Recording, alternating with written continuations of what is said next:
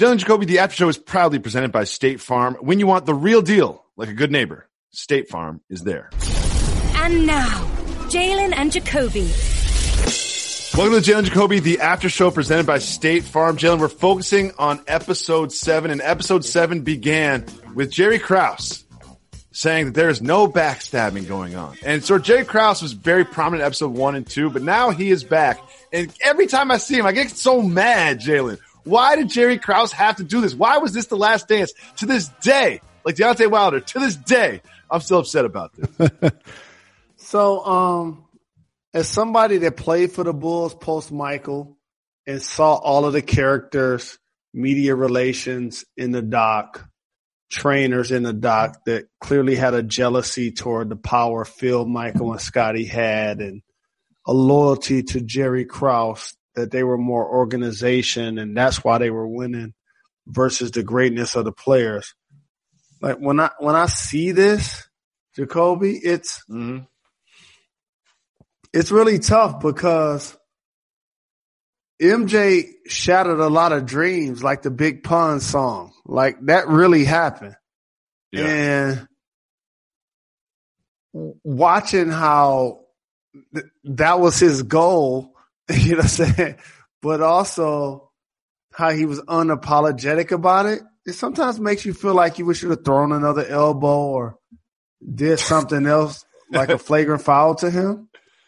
But as Scottie started to ascend and Phil started to gain confidence, they became unbeatable, man. And they really did. And there's this episode uh, focused on Michael Jordan not just leaving, but also what happened with the Bulls while he was gone, which is sort of a forgotten thing about the Bulls' legacy. And there's also the passing of his father, and Michael Jordan himself gets a little little emotional at the end of this episode. To break all of that down, like we always do, we're going to bring in Jason Hehir, the director of The Last Dance.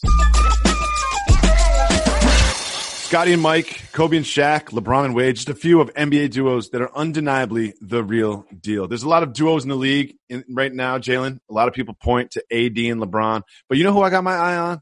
The future duo. Next three, four years. Luka you and love KP. Luka. You know I love Luka and KP. There's so many great duos in the NBA right now.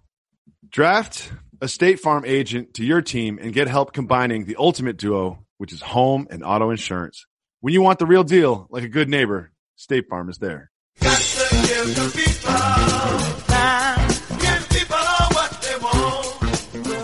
We're all in the same boat, stuck in our homes during a quarantine, joining our friends on Zoom calls.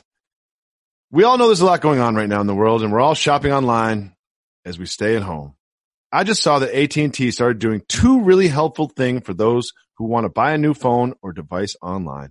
They're offering fast, free, no contact delivery and curbside pickup so that online shopping is simple and safe as possible. On top of that, they have a flexible return policy so you can shop at ease. You can visit att.com to learn how to shop online from the safety of your home 24 7. Subject to change, restrictions apply. Like we always do at this time, it is time we bring in the director of The Last Dance and our friend, Jason Hehir. Jason, welcome back to Jalen Jacoby, the after show. I want to start with you in episode seven, where episode seven started with a gentleman by the name of Jerry Krause. And he started this episode with him saying, there's no backstabbing going on, almost, almost disrespected by the question. What was the decision making to start this episode that way?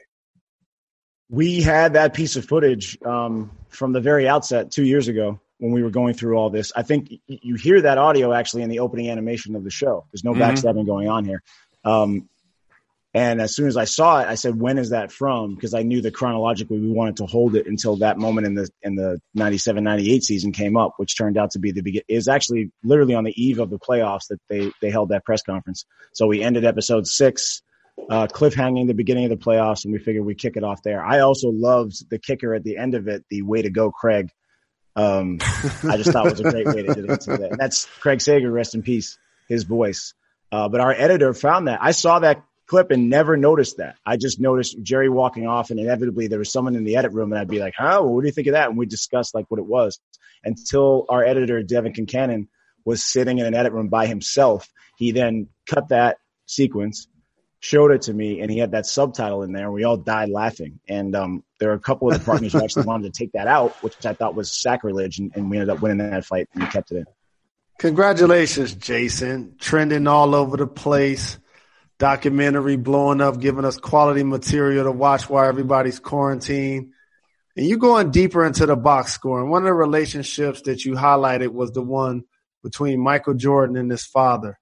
As somebody that never met his biological father, why was it so very important to you to make sure that that played heavily in these episodes?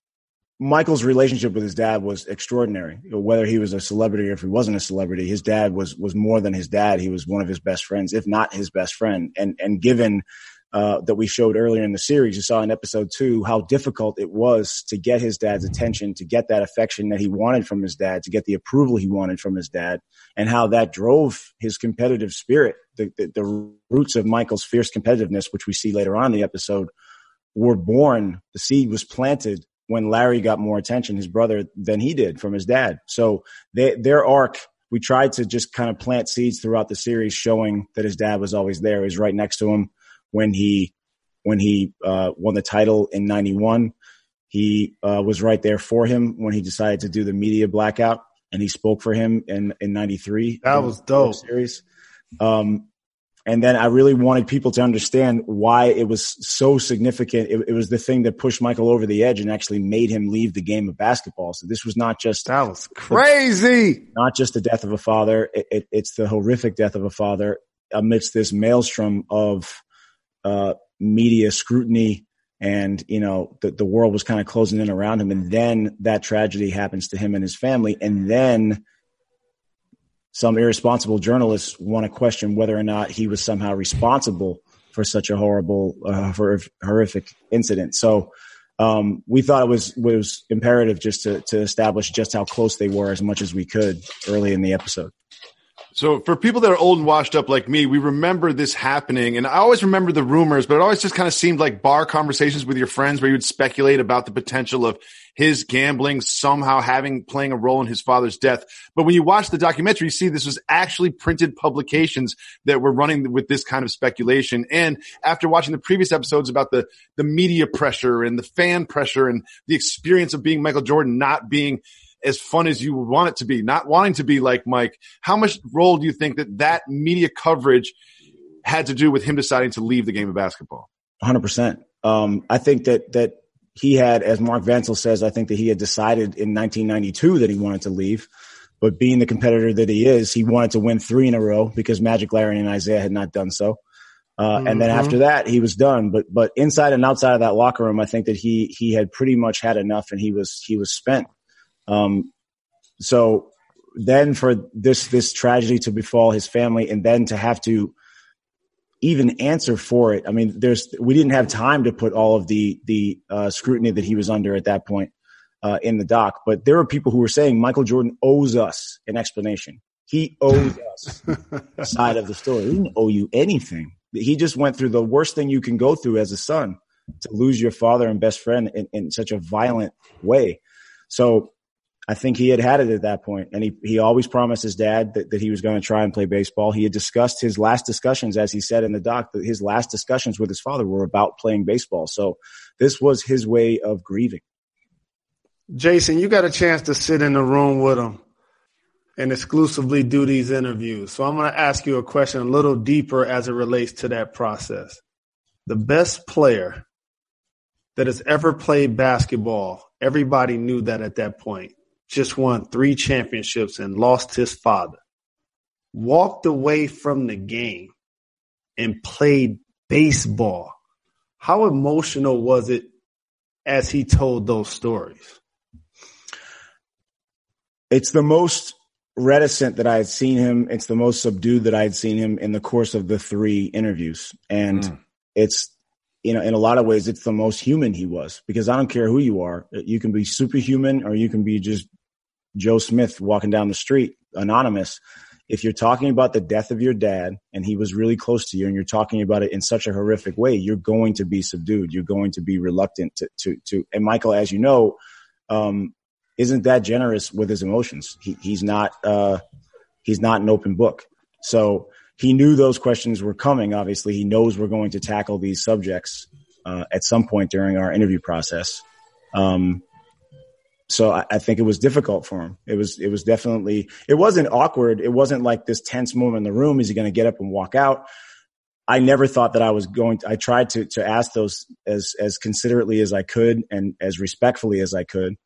Um, but you don't know. You have no idea. I, I don't know Michael. I'm not a friend of his. So it feels really inappropriate for me to be asking him about this. So I'm almost, I don't want to say I'm asking apologetically, mm. but, but mm-hmm. you really have to come at it from a, a, a sensitive perspective because right. if someone came up to him in a bar or something and asked him about this, he'd tell them, get away, you know, at least. Um, so I just felt like I needed to, it, it's inappropriate to be asking someone about that, but we have to do it if we're going to tell a responsible story. So it was, it was, uh, delicate. Well, jumping around a little bit just because you gave that answer. Um, at the end of this episode, episode seven, uh, he gets a little emotional. And you mentioned earlier that he was a little concerned about how he would be portrayed and how people would feel about the way he treats his teammates. What was it like being in the room while discussing that? That was um, stunning because that only took place 45 minutes into our first interview with him. So we're 45 minutes into an eight hour, year and a half process. I, I met him nine months before that.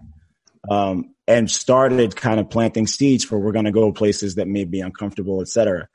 Um, and in my limited exposure to him, seeing how he treated me and how he treated those around him, I saw him as a nice guy. And I know that that reputation is not one that is, that's not the first adjective that comes to mind when people start describing the Michael Jordan that they know from the image that's, that's portrayed, you know, on television and on the internet and all that. If you Google Michael Jordan, nice guy, I'm serious. We, tried this because we had discussions as this process. That's a good one. I'm serious. It, you're not going to get this plethora of stories about how nice Michael Jordan is. If you Google Michael Jordan, nice guy, you actually get the opposite of that. Um, and I was interested in dispelling that myth or, or giving him the opportunity to at least, because in my experience, he was respectful to, to everyone that he dealt with, including me and my crew. So I knew that I want, I still have the, the sheet of paper, um, or the 11 sheets of paper that I went into that interview with. Uh, and I was just looking at them, uh, for reference the other day. And it's on like the second page. It's early in the interview. Um, but it is, you know, is all that intensity and all the success that you've achieved worth the cost of being perceived as a nice guy? Because by and large, in my estimation, you are not. Um, and I think you can see his expression. I think he was a little bit surprised by the question or like he almost had this look like, well, I think I'm a nice guy. I don't know. And then he started to get more and more intense. And by the end of that, I mean, it's 45 minutes into the first interview he was tearing up. And he had that again mm-hmm. that finger I told you guys about in the first time I met him that huge finger that comes out bends a foot and a half. He put that finger up and started to choke up and I could see a tear in the corner of his eye and I'm thinking like what is going on here? But it's funny if you talk like what are the things that elicit that kind of emotion from him? Showing him, his mom reading a letter home from him, his mom's mm-hmm. voice, his mom's face, family elicits emotion from him. And his philosophy, how he lives his life, defending that. He is so adamant about that that he gets emotional about it. And he said, he finished and he put his hand up and he said, break. And he leaned up and got out of his chair. And I got up. There was a, a bathroom behind me, and I I got up too, and I didn't know where to go because I was blocked by the light. So I was like, all right, I guess I'll just go in here for a little bit and, and, and chill out. I went in there. I remember sitting there, just like splashing water in my face. Like that's a moment that that is going to be a powerful moment in this documentary. I don't know where it's going to go. We just started this process. Um, we mm. were two years from even anyone seeing where we are now, but it's just one of those moments. And that was preceded 20 minutes before that by his his belly laugh when I, I mentioned the traveling cocaine circus. It was like, all right, he's willing to go there, and he's also go here. And those are the two places that I was afraid that he wouldn't go. that he wouldn't be candid and tell me honest stories, and that he might not be as emotional and vulnerable um, as we wanted. And he he checked off those two boxes in the first 45 minutes. So that's where the whole project changed after that Q&A. The emotion from a guy who was respectfully an equal opportunity employer as it related to pushing teammates. Scotty Burrell, he's trending right now, but for all of the wrong reasons. how was how how was it getting to know him throughout this process? Scotty is a, one of the nicest guys you could possibly meet. I don't know if you know him, Jalen, but exceedingly nice guy, like to the point of borderline dorkiness. Just such a polite, nice dude. Um, he's a coach now. He coaches college ball in Connecticut, not at Connecticut, but in Connecticut. Dope, um, dope. And also was a, a, major league level pitcher as well. I don't. People should look up Scotty Burrell because Scotty threw high 90s. Like Scotty was was legit all star level prospect in in the major leagues and, and elected to go pro after winning a national title at UConn. Scotty Burrell is no joke he's a different human being than Michael. He's got a different DNA makeup. Um, and that was the first teammate that Michael ever mentioned the first time that I met him. When I said to him, um, why do you want to do this? And he said, I don't. And I said, why not? The first thing he said was, we had a guy named Scotty Burrell. wow.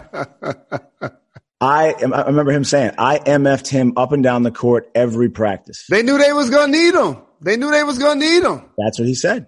He said, I needed him to be tough enough that when the playoffs came, we're in the East. And he said, he mentioned Indiana and New York, who was out of it by then, but he's just talking about the East in the 90s. Indiana, New York, and the Miamis of the East. I needed to know that I could count on him. But when you see this footage, you're going to take it out of context, et cetera, et cetera. So that's when, that was the, what started that conversation with us about how I assured him there would be context. And we talked to Scotty too. Scotty and Michael are good friends. Scotty, Scotty goes to Michael's house every summer and plays golf with him. Like they, good for Scotty. Knows Michael Jordan got championship rings. Yeah. Playing with the Bulls. That could have been my spot. They now, traded for me and Shawn Kemp and let Scottie Pippen go in 94. That's what Krause was trying to do, Jason. Wow, is that true? Yeah. Oh man, that would have been so, nice. Jim, you know, I just explain, explain again. The, explain again the potential trades, John. This is important. The night before the draft, Jason, and I want you to hear this. Jerry Krause calls me in my hotel room. I'm popping a bump underneath my left eye. I'm so focused on it. It was the biggest pimple on the big, biggest day of my life. I couldn't believe this was happening to me. The phone ring is Jerry Krause. He's asking me questions about Chicago. Have I ever been? And you know, what do I think about coming to play there and all of that stuff? And how would I like to be a part of their legacy? And, you know, he was just letting me know. And then he's like, what do I think about Shawn Kemp? And I was like, Shawn Kemp? I was like, like, it's an animal. You know what I'm saying? Like, get a chance to play with him. I was like, cool. So I can't front. I went to bed the night before my draft thinking that they were going to tra- swap picks and I was going to go to the Bulls with Shawn Kemp and Jerry Krause are going to trade Scottie Pippen, 94, when Michael Jordan was playing baseball. Hmm. Wow. I wish that happened because you would have definitely been one of the teammates that Michael Jordan punched in the face during practice. like without question, without question, you would have definitely been one of those teammates. Now, you want to slip that every Sunday night we do this, and I know that you really just want to talk about the musical selections in, in the film that you Correct. made. Yes. So you were so excited about Fantastic Voyage. Like you were so hype on Coolio. Well, because like, yo, I mean, so that's mainstream. Like people sleep on Coolio. It. You've been teasing it. Why were I you did so not. I gave you a hint as to what it was. It didn't mean that I was psyched about it. And listen, all respect to Coolio. No disrespect to Coolio. Um, great rapper, great chef, great human being. All I did was tell you that there was a West Coast gangster rapper with dreadlocks who was going to have a prominent song in episode seven. That's all I said. That was a spur of the moment. Like we need a little bit of energy in this episode decision. Mm. Some of these things like Rakim, LL, Tribe, OutKast. I've been thinking of those songs for years that we were going to use them in those spots. Coolio was literally me sitting in the edit, watching the baseball section, trying to put music under it, finding nothing that really powered it along and thinking we need something here and literally Googling 1994, 1995 hip hop and what's the least Mm. obvious. Like we're not going to like there was there was Domino was in there. There was um there were so many songs that like just kind of didn't fit. And then Fantastic Voyage was like, all right, it's not so mainstream that it's poppy and soft. It's not so poppy and soft that it's obvious. And it's a great beat and it actually helped that. Michael's on a fantastic voyage down down in Birmingham, trying out a new sport. Yeah, he was. And it is indelible to that era. So I was like, you know what? I'm the one who set this checklist. It checks enough of the boxes. Let's try it. And then as soon as Terry Francona speaks, that beat kicks in. And also it was, it was, the clincher was, um, if you can't take the heat, get your ass out the kitchen. Was that little blonde headed kid try, trying to get the autograph with that lyric? and Michael peeling out. It was like, all right. This kid didn't know he was going to be in a documentary 30 years later, and he certainly didn't think he was going to be under a profane rap lyric. So let's give him a, let's give him a thrill. That guy's probably 40 years old now, wherever he is. But So- um, that was that selection process. Absolutely. So, Jason, of course, going on multiple shows, Get Up, Sports Center, all of that. They're going to ask me about the content of the doc, but I want to talk more about the music because that's trending right now. You know, so what happens in your text via email, people in the industry, when they hear the soundtrack to this documentary? Do they hit you up about other projects? Do they tell you that you killing it with the music? Like, how does it go when certain songs have been played? Because doing the Fab Five doc, I know certain songs when it was like slam, people was hitting me up. So mm-hmm. what is that reception like? People hit you up because you're Jalen Rose. No one even knows how to say my last name, and they so they're not hitting me up. No, the biggest thrill for me, honestly. I mean, it's cool to see it resonating with so many people. That's really cool because I didn't think that that a lot of people would appreciate it the way that they have, especially people who are from that era, saying that like the music from that era resonates with them. That's awesome. Um, the New York Times did a piece a few days ago, and LL and Kool Moe Dee were in the piece talking about the doc. That is Dope. the most like Wow. pinch me moment I've ever had in Dope. my life. Because my brothers and I used to listen to that stuff. Brandon and Paul, shout out to Brandon and Paul Hehir. We used to listen to that stuff in our in our bedroom. There was certain they didn't play it on radio stations back then. There was only a certain room in our house that you could get the Emerson College radio station, and they played hip hop for two hours a week on Friday night. I think it was 95.3. And my brother had the only radio in the house that could get that. And we would re- hit record and they'd play 12 hip hop songs. And then you take that to school and it was like contraband. This was like stuff like, it's like seeing a new color for the first time. Like this, I don't think we'll ever see a new genre of music be birthed in front of us. But what about the love? You hear that, youngsters? The only radio in the house that could get that station. Do you understand what that means? That's dedication. Okay. I woke up- That's flipping the dial, flipping the dial, flipping the Oh, dial. like this, you have to like, it's surgical. I remember there was a Saturday morning and, um, it was video vibrations or video soul was on BET. And it was like seven or eight in the morning, must have been a rerun from the night before. And they, they played a video for the freaks come out at night. Whodini. Mm, Whodini, classic. didn't even know what those guys looked like because we only had the, the cover of that album and they're like posed in the 80s hip hop pose. But we had never seen them actually like moving around. I woke my brother up. Brandon was asleep upstairs and I went upstairs and I shook him up. You gotta come down and see this. Like, Huh, huh, huh, yeah. Or the first time the Rock Box video came on, that black and white video was like, there's rap on MTV right now. What is happening in this world? So obviously that's the passion that I have for that music and that era and that culture. And to bring it to the, to the show and to see it resonating with people, um, it's great. Kool Moe Dee said we used the wrong version of the song. Moe Dee, we wanted to use the right version of the song. Cha-ching, We cha-ching, could not clear the sample. cha-ching. I know how it works. Cha-ching. Give me the sample and I will re-edit the song myself for free. But couldn't do it. I still kept it in, Moe Dee, so you shouldn't be complaining. Uh, Jason, one thing this experience of watching this every Sunday has sort of brought to the forefront is just not just the story of Michael Jordan, but so many other prominent stars are involved in his story. And frankly, he's blocked so many prominent stars from winning championships. We see it over and over every single Sunday night. But this Sunday in episode seven, we watched the story of a famous moment in Scottie Pippen's career when a final shot was drawn up for Toni Kukoc and not him, and he did not get off the bench. And it also sort of reminded me of Isiah Thomas and not shaking hands and like these singular moments where maybe they didn't show the most the Good best point. character or represent themselves perfectly, but they have to talk about them 30 years later. And these moments of misjudgment sort of get stamped on their character in eternity. What's it like discussing that with them in the room? And how do you think that affects their lives to this day, especially with Scottie not coming off the bench in that moment? Um, it's definitely sensitive to bring up because again, I don't know these people. And oftentimes it's the only time I'm ever going to meet them before or after that. Like I've never met Scottie before. I don't know if I'll ever, ever run into him again. I hope I do because I have the utmost respect for him and the respect he showed for us, the time he gave us. All these guys, none of these guys had to sit down. No one made a dime from this. There was like, they could have all hung up on us and we got 106 people to say yes. So That's shout out to everybody for doing that.